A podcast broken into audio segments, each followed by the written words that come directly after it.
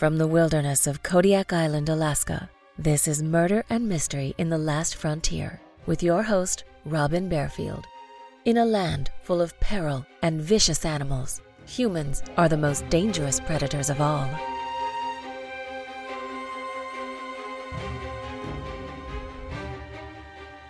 Someone entered Buck Hoffine's Fairbanks home on a bitterly cold January night and shot him seven times. His young bride Verna discovered his body, and she appeared shocked and confused when she told the Alaska State Troopers that she didn't know why anyone would want to murder her husband. Authorities immediately suspected her of the crime. But she had a convincing alibi. Verna Hoffines was on stage performing as an exotic dancer when someone brutally murdered her husband Buck. This crime and the resulting trial captivated the residents of Fairbanks. The trial included a Perry Mason moment and a violent offender who was not finished terrorizing the residents of Alaska.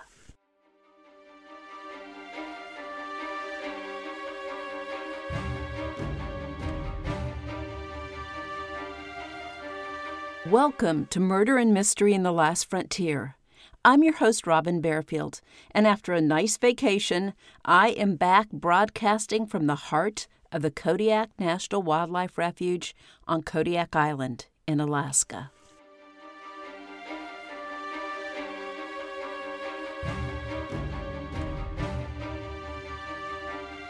LaWayne Buck Hoffines, 22, and Verna, 23, had been married less than a month at the time of his murder, and they'd only known each other for two months.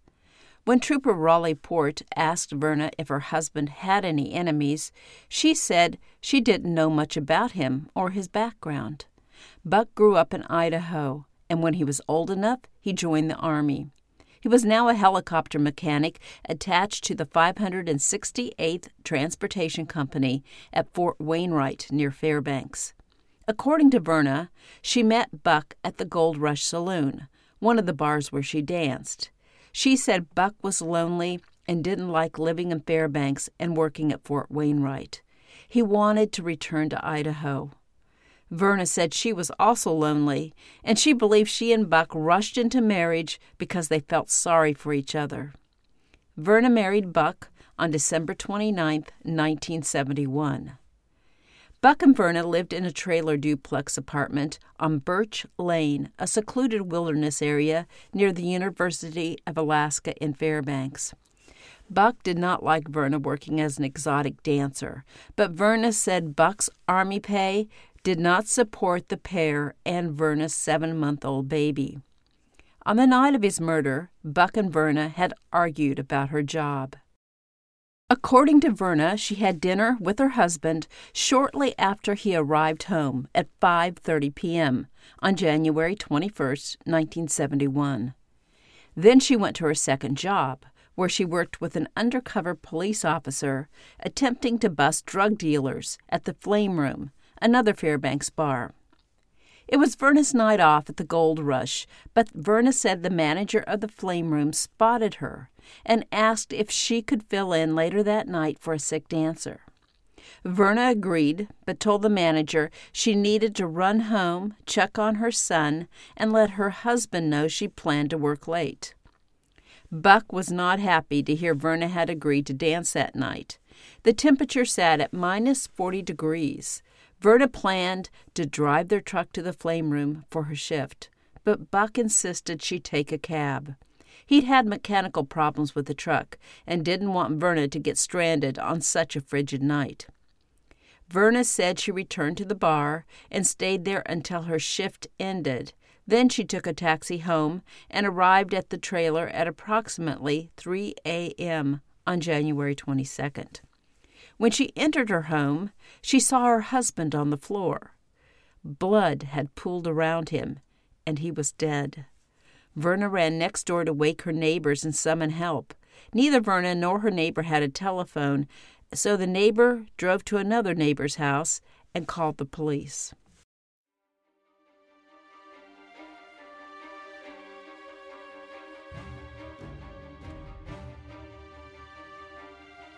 The Alaska State Troopers received notification of the murder at 3:12 a.m and an ambulance was dispatched to the scene at the same time. When the troopers arrived and realized Buck was dead, they canceled the ambulance. The troopers determined that someone had shot Buck Hoffines between six to ten times. Rigor mortis had already set in, indicating he died several hours earlier. The troopers launched a major investigation into the murder of Buck Hoffines. Nine state troopers, including crime scene techs, were assigned to the case. They interviewed the neighbors and wondered why no one had heard the shots. The young couple who lived on the other side of the trailer duplex said they could sometimes hear Buck and Verna talking or washing the dishes.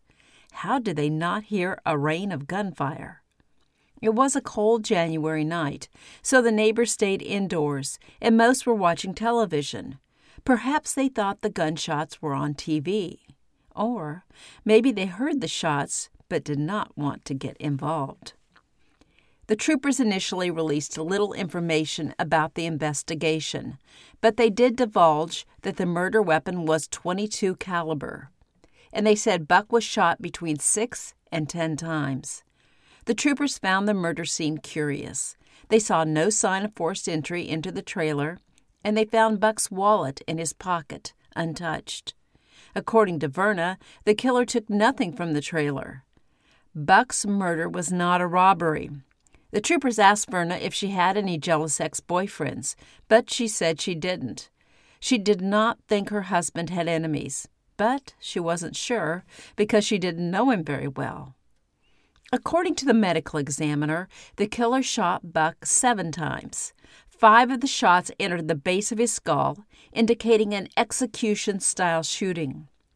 Police believed the killer shot Buck from a distance the first two times, and then once he was down, the murderer approached him and delivered the last five shots at point blank range.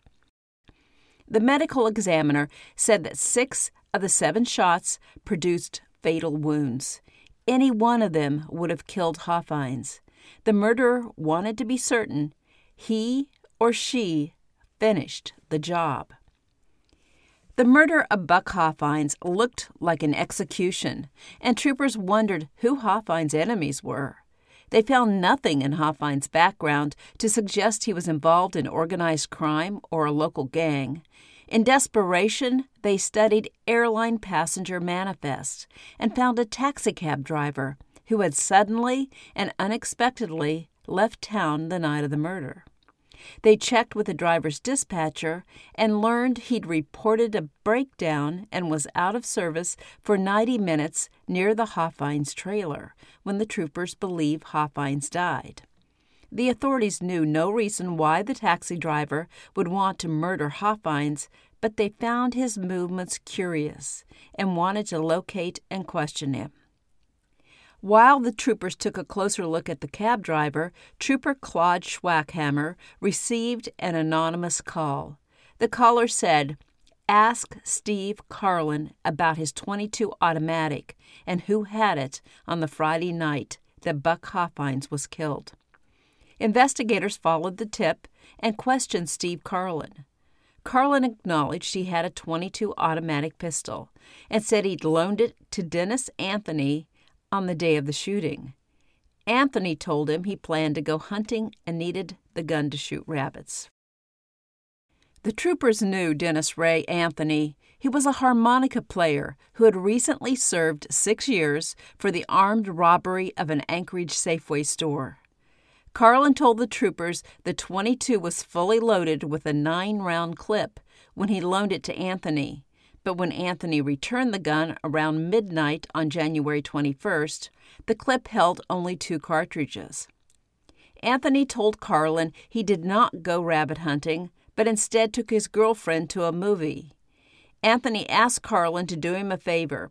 If the authorities questioned him for any reason, and tell them he borrowed a rifle instead of the handgun.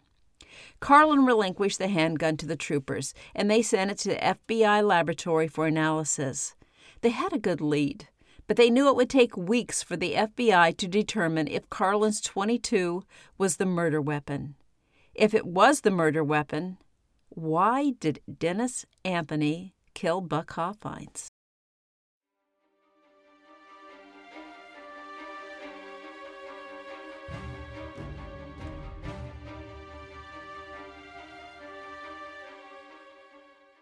Let me take a short break.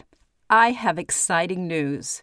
Any day now, my fifth novel, Massacre at Bear Creek Lodge, will be released. And for my podcast listeners, I have the first sneak peek or sneak listen. This is the audio for my trailer. Nothing is more terrifying than a serial killer in the wilderness. 3,000 huge brown bears roam Kodiak Island. These are the largest brown bears on the planet. But in the dense woods, you might not see one until your eyes meet his as he watches you from behind a tree. Kodiak bears can be vicious, but they are not the most dangerous inhabitants of the island. Someone brutally murdered eight people at Bear Creek Lodge in the middle of nowhere. Why? And who could have done it? Who could have hated the lodge owners, Bob and Jules Bartlett, enough to hack them to death with an axe?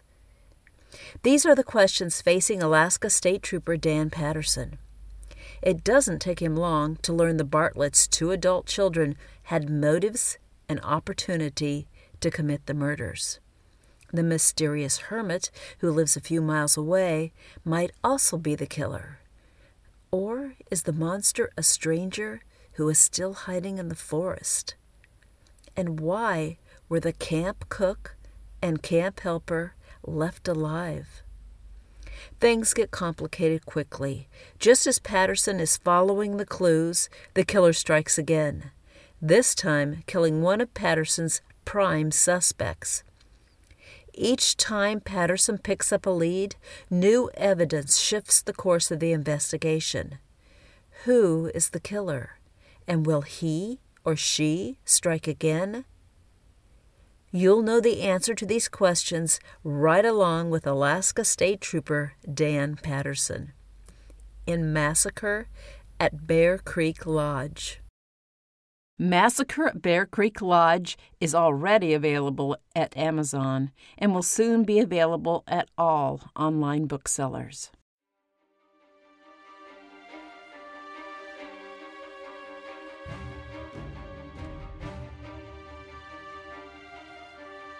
The troopers now turn their attention to the young widow. Did she hire Dennis Ray Anthony to murder her husband of less than a month? Verna Hoffines worked as an exotic dancer and frequented the downtown Fairbanks bars where Anthony worked as a musician. She and Anthony likely crossed paths in their lines of work, and Verna probably knew about his criminal background. Was Verna the link between Dennis Ray Anthony and her husband? The FBI laboratory confirmed that the 22 caliber Colt automatic confiscated from Steve Carlin was the murder weapon. So the troopers arrested both Dennis Ray Anthony, 30, and Verna Hoffines. Except for the handgun, the authorities had little evidence to prove their case. Anthony admitted to borrowing the gun from Carlin, but said he spent the night in question at the movies with his girlfriend and several of his friends who would back up his alibi. In a preliminary hearing, the state described the murder scene and the results of the autopsy. Authorities found Buck Hoffines face down on the floor beside the sofa in his rented apartment. The nearby coffee table lay on its side. The trooper speculated that Hoffines was sitting or reclining on the couch when he was murdered. The killer shot him on the right side of the chest, on the left forehead, and five times at the right base of the skull. In addition to the bullet wounds, the medical examiner found scratches on his body and old human bite marks on the left shoulder, back, and posterior. The state presented compelling evidence suggesting Verna had the opportunity and motive to kill her husband. Perhaps Anthony only provided her with the weapon, and she committed the murder. Verna admitted that she left the flame room for a short stretch on the night of the murder. From their evidence, the troopers believe the murder occurred sometime between 8 p.m. and 9:30 p.m. And Verna said she left the flame room at 8:10 p.m. and returned at 9:17 p.m. She said she went home because the manager of the flame room asked her to fill in for a sick dancer, and she needed to tell her husband she would be working late. The manager of the flame room said Verna was lying. She was not filling in for another dancer on the night of Buck Hoffine's murder. Instead, the manager insisted Verna approached him and asked if she could dance that night. She said she would work for free and he wouldn't have to pay her. The state also presented evidence that Verna threatened to shoot her husband with his 357 pistol earlier on the day of his death. According to Buck's friend, Leslie Avery, Buck gave the gun to him and asked him to hold it so his wife couldn't get her hands on it. Another friend said Buck had scratches on his face and body, and Hoffine said his wife had threatened to kill him. The joint trial for Dennis Ray Anthony and Verna Hoffines began on June 16, 1972. Both defendants faced first degree murder charges. Anthony reportedly told Verna to keep her mouth shut and they would be fine. They both had alibis for the time of the murder, but the alibis had holes in them. At least one of Anthony's friends said Anthony left the movie theater for a period on the night of the murder and Verna admitted she went home for a few minutes on the night someone killed her husband. Still, Anthony and his attorney felt the prosecution had a weak case against the pair. Spectators packed the courtroom on the opening day of the trial. Before the proceedings began, Verna's lawyer announced that Verna would like to change her plea. Dead silence followed as observers and Dennis Anthony and his attorney watched in shock. The judge asked Verna how she wished to plead, and she said, Guilty, Your Honor.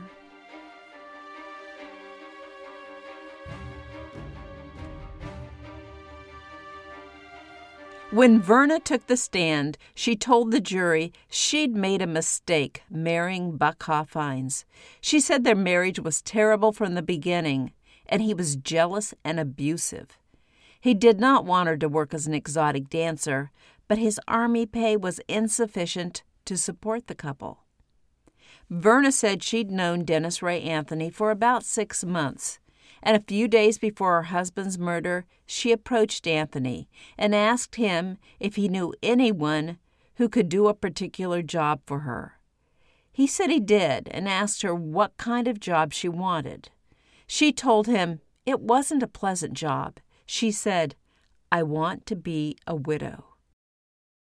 Anthony asked Verna how much she would pay to have her husband killed, and she said she didn't presently have any money, but soon she would have $5,000. Since Buck had a $10,000 life insurance policy, she planned to pay the killer once she collected the insurance. Anthony told Verna he did know someone who could do the job and asked her when she wanted it done. She told him the sooner the better. He said the job would be done before the weekend and asked when she would pay. She confirmed that she would pay as soon as she received the life insurance settlement. Verna then described her husband and gave Anthony the directions to her home. Verna testified that on January 21st at 5:30 p.m., Dennis Anthony knocked on her front door. Verna was waiting for her husband to return home from work, and the sudden arrival of Anthony alarmed her. Anthony asked her where her husband was and why was she home. She told him her husband should be home from work soon, so Anthony would need to return later. Verna left soon after her husband arrived home. She said she returned home at 8:34 to check on her baby and tell her husband she would be out late. She said Buck was asleep on the couch when she arrived. He awoke and they had a brief conversation. According to Verna, their marriage was rocky and they fought often. She said the day before the murder, she and Buck had a nasty fight. Buck tore off her nightgown and twisted her arm so hard she was afraid it would break. Then he punched her in the body a couple of times. Verna said she stayed home no more than five minutes and then returned to the flame room, where she danced from 9 p.m. until 2:30 a.m. Around midnight, Dennis Ray Anthony arrived at the flame room and told her the job was done and she was a widow. Verna said she returned to dancing after Anthony gave her the news. Verna said she arrived home around 3 a.m. and found her husband on the floor surrounded by a pool of blood. She then ran to her neighbor's house to summon help. When the defense counsel cross examined Verna, he asked her why she changed her plea to guilty. Verna said she had several reasons.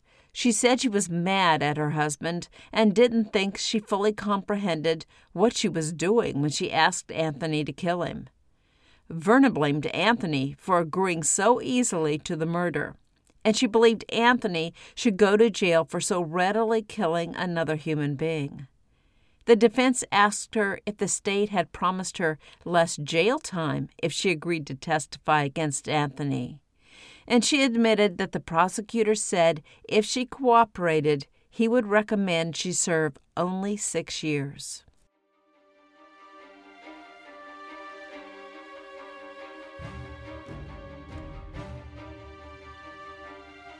The trial for Dennis Ray Anthony continued but his attorney could not undo the damage caused by Verna's testimony. After deliberating 10 hours, the jury returned a guilty verdict against Anthony. The judge sentenced him to life in prison. As he promised he would do in exchange for her testimony, the prosecutor recommended a sentence of six years for Verna Hoffines.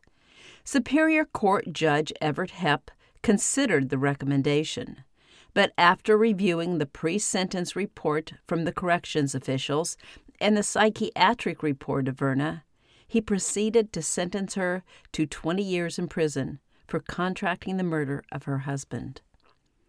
Anthony appealed his conviction, and the Superior Court overruled the conviction on a technicality. The judge ordered a second trial for Anthony and moved it to Anchorage.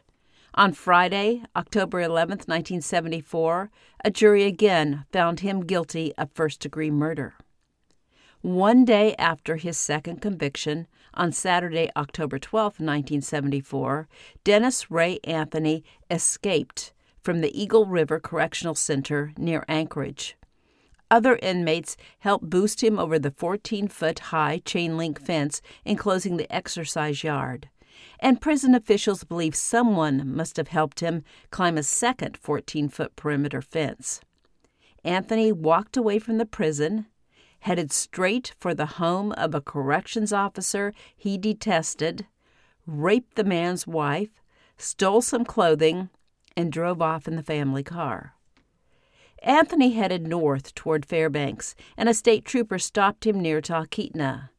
Anthony abandoned the car and hurried into the woods on foot. Four inches of snow covered the ground, with more accumulating all the time, and Dennis Ray Anthony wore only tennis shoes. Twenty state troopers employed a tracking dog and an airplane to search the woods near Talkeetna. They also patrolled the train tracks near the highway to ensure Anthony did not attempt to jump a train. Despite the cold weather and the snow, Anthony managed to remain hidden for three days until Tuesday, October 15th, when troopers found him in an abandoned hunting cabin. They returned him to the Eagle River Correctional Center. Anthony spent several years incarcerated outside of Alaska, but returned to the state in 1988 and was imprisoned in the maximum security Spring Creek Correctional Institute near Seward. He died from cancer two years later.